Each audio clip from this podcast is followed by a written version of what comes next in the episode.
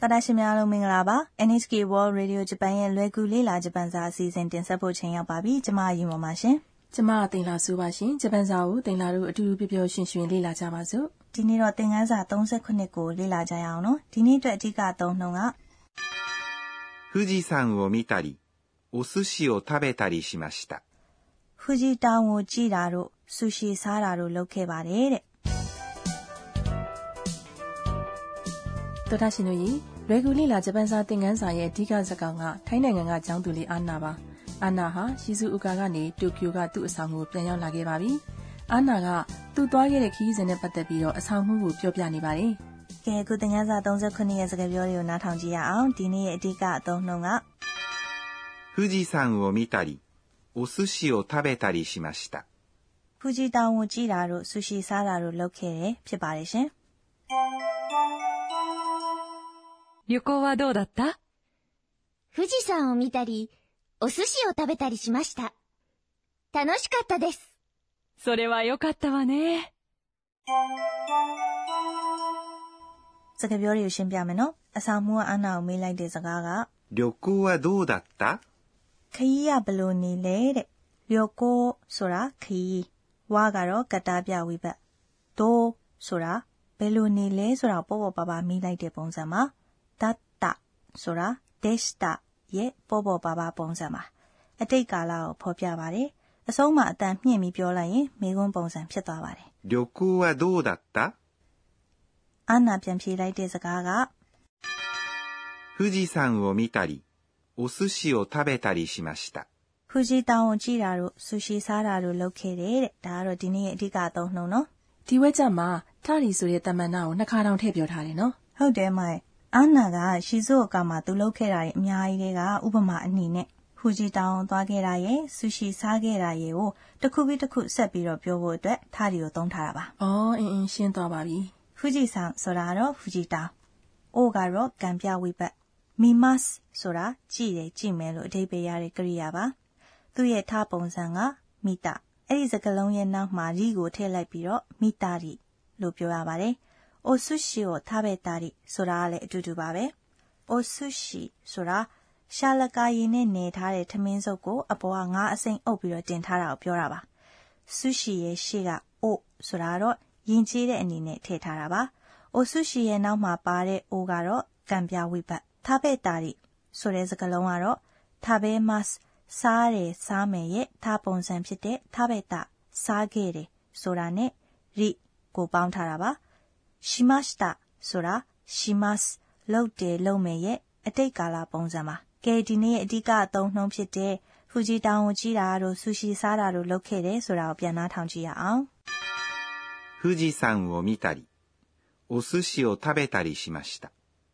။အာနာဆက်ပြောလိုက်တဲ့စကားက 楽しかったです。 ပြောခဲ့ပါတယ်တဲ့။ထာနောရှိကတာဆိုတာပြောခဲ့ပါတယ်။ဒီစကားလုံးကထာနောရှိ ပျော်သောလို့အဓိပ္ပာယ်ရတဲ့နာမဝိသေသနာရဲ့အတိတ်ကာလပုံစံပါ။အဆောင်မှုပြန်ပြောလိုက်တဲ့စကားက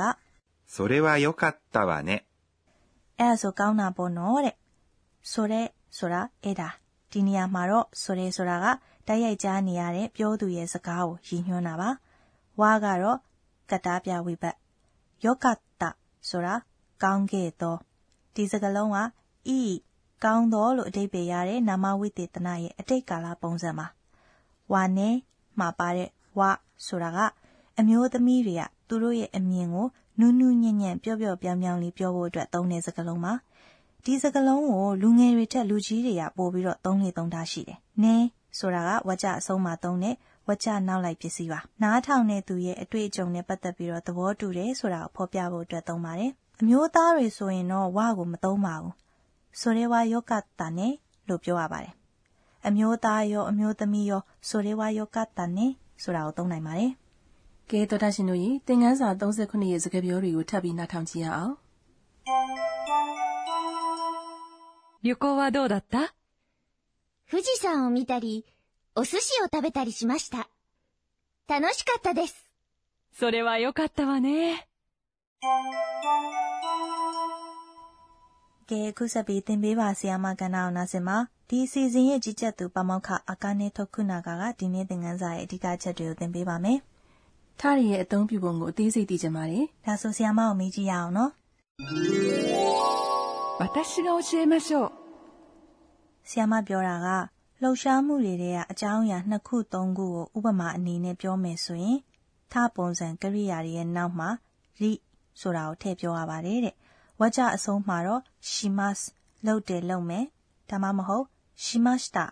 လုပ်ခဲ့တယ်ဒါမှမဟုတ် shitai des လုပ်ချင်တယ်ဆိုတာကိုထည့်ပေးရပါတယ်တဲ့ဒီနေ့စကားပြောထဲမှာဥပမာအာနာကရှီဇိုကာမှာလှုပ်ဆောင်မှုတော်တော်များများကိုလုပ်ခဲ့တဲ့အထက်အမှဖူဂျီတောင်ကိုသွားကြည့်ခဲ့တာရဲ့ဆူရှီစားခဲ့တာရဲ့ကိုရွေးပြီးတော့အဆောင်မှုကိုပြောပြခဲ့တယ်။ဖူဂျီတောင်အကြောင်းကိုပြောတဲ့အခါမှာမီမတ်ကြည့်တယ်ကြည့်မယ်ရဲ့ထားပုံစံဖြစ်တဲ့မိတာ ရဲ့အနောက်မှာ ရိဆိုတာကိုတွဲလိုက်ပြီးတော့မိတာရိလို့သုံးသွားတယ်။ဆူရှီနဲ့ပတ်သက်ပြီးတော့ပြောတဲ့အခါမှာကျတော့ထားဘဲမတ်စားတယ်စားမယ်ရဲ့ထားပုံစံဖြစ်တဲ့ထားဘဲတာရဲ့အနောက်မှာရိဆိုတာကိုတွဲလိုက်ပြီးတော့ထားဘဲတာရိလို့ပြောသွားတယ်။ဖူဂျီတောင်ကြည့်တာတို့ဆူရှီစားတာတို့ဆိုတဲ့လောက်ရက်တွေကိုပေါင်းပြီးတော့ဖူဂျီဆန်ဝမီတာရိအိုဆူရှီကိုထားဘဲတာရိရှိမရှတာလို့ပြောသွားတယ်နော်။ အာနာကသူ့ခရီးစဉ်အတွင်းမှာအဲ့ဒါဒီနဲ့တခြားအရာတော်တော်များများကိုလည်းလုပ်ခဲ့သေးတယ်။ကိုဘာတွေလှုပ်ဆောင်ခဲ့တယ်ဆိုတာကိုထားရီကိုသုံးပြီးတော့ပြောမယ်ဆိုရင်အဲ့ဒါတွေအပြင်တခြားဟာတွေကိုလည်းလုပ်ခဲ့သေးတယ်ဆိုတာကိုတွဲဝိုက်ပြီးတော့ပြောတဲ့သဘောပါ။ထားဒီကိုတခြားအဓိပ္ပာယ်တွေနဲ့လည်းသုံးနိုင်ပါသေးတယ်။ဆန့်ကျင်ဘက်အပြုအမူတွေကိုထပ်ခါတလဲလဲလုပ်တယ်ဆိုရင်ထားဒီကိုသုံးလို့ရပါတယ်။ဥပမာသွားလိုက်ပြန်လိုက်ဆိုရင်အီတာရီခီတာရီရှိမတ်လို့ပြောပါတယ်။ဖွင့်လိုက်ပိတ်လိုက်လုပ်တယ်ဆိုရင် စကေတာရီခေစတာရီရှိမတ်လို့ပြောပါတယ်။ဒါဆိုရင်ချစ်လိုက်မချစ်လိုက်ဆိုရင်ရောဘယ်လိုပြောမလဲယူ။မဟဲ့မသိလားဒီစကားကိုသိချင်ရတဲ့အကြောင်းရင်းတွေရှိမှထင်တယ်နော်ဟုတ်တယ်။ပြောပြပါမယ်။ချစ်လိုက်မချစ်လိုက်ဆိုရင်စကီဒါတာရီစကီဂျာနာကတာရီလို့ပြောပါတယ်ရှင်။ဒီနေ့အတွက်သင်ပေးပါဆီယမကဏ္ဍကတော့ဒီလောက်ပါပဲ အခုဆက်ပြီး Onomatopoeia ကဏ္ဍကို နားဆင်ပါ။သက်ရှိသက်မဲ့တွေရဲ့ အသံတွေ၊အမူအရာတွေကို ဖော်ပြတဲ့ Onomatopoeia တွေကို မိတ်ဆက်ပေးပါမယ်။ဒီနေ့တော့ ပင်ပန်းနွမ်းနယ်မှုကို ဖော်ပြတဲ့ Onomatopoeia တွေကို နားဆင်ကြည့်ပါ။ hito hito hito hito ဆိုတာ သိပ်ပင်ပန်းပြီးတော့ အားအင်ကုန်ခမ်းနေတာကို ဖော်ပြတဲ့ Onomatopoeia ပါ။တကယ်လို့ ကိုယ်က ဘာမှဆက်မလုပ်နိုင်တော့ဘဲနဲ့ သိပ်ကိုအားနည်းသွားတဲ့အခါမှာ hito hito လို့ ပြောလို့ရတာပေါ့နော်။ဒါပေါ့။နောက် Onomatopoeia တခုကိုလည်း နားဆင်ကြည့်ပါဦး။ kuta kuta ခတခတပင်မလွန်းပြီးတော့လုံးဝအားရင်တွေအကုန်လုံးပျောက်ဆုံးသွားတယ်လို့ခံစားရတဲ့အခါမျိုးမှာခတခတဆိုတဲ့ onomatope ကိုသုံးပါတယ်။နောက်ပြီးတော့စားစရာတစ်ခုခုကိုပြုတ်လိုက်လို့ပုံစံပြက်ပြီးတော့ပျော်ပြေးသွားတဲ့အနေအထားကိုလည်းခတခတလို့ပြောပါတယ် ။อืมရီမွန်ရဲ့ဒီစကလုံးတွေနားထောင်ရတာမောသွားတာပဲ ။မမောနဲ့ဦးမရေရှိသေးတယ်ဒီ onomatope ကိုလည်းနားထောင်ကြည့်အောင် ぐったり、 ။ဂူတာရီဆိုတာကတော့ လူတစ်ယောက်ဖျားနာလို့ဒါမှမဟုတ်ပင်မနွမ်းနေလို့အားရင်ကုန်ခန်းသွားတာကိုဖော်ပြတာပါ။ကိုယ်ရီတအားပူပြီးတော့ဂူတာရီဖြစ်သွားတယ်လို့ပြောလို့ရပါတယ်။ဒီနေ့မိတ်ဆက်ပေးခဲ့တဲ့ onomatope တွေကတော့ heto heto, kuta kuta, guttari ဖြစ်ပါတယ်ရှင်။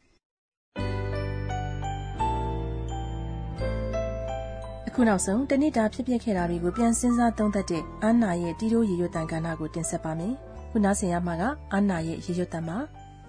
အဲတိုယောဝအင်းဒီနေ့တော့အစာမိုးအတွက်ရှီဆို့ကအမတ်တရအနေနဲ့လက်ဖက်စိမ်းကုတ်ကီးဝယ်ခဲ့တယ်။ရွေးရတာတိတ်ခတ်တာ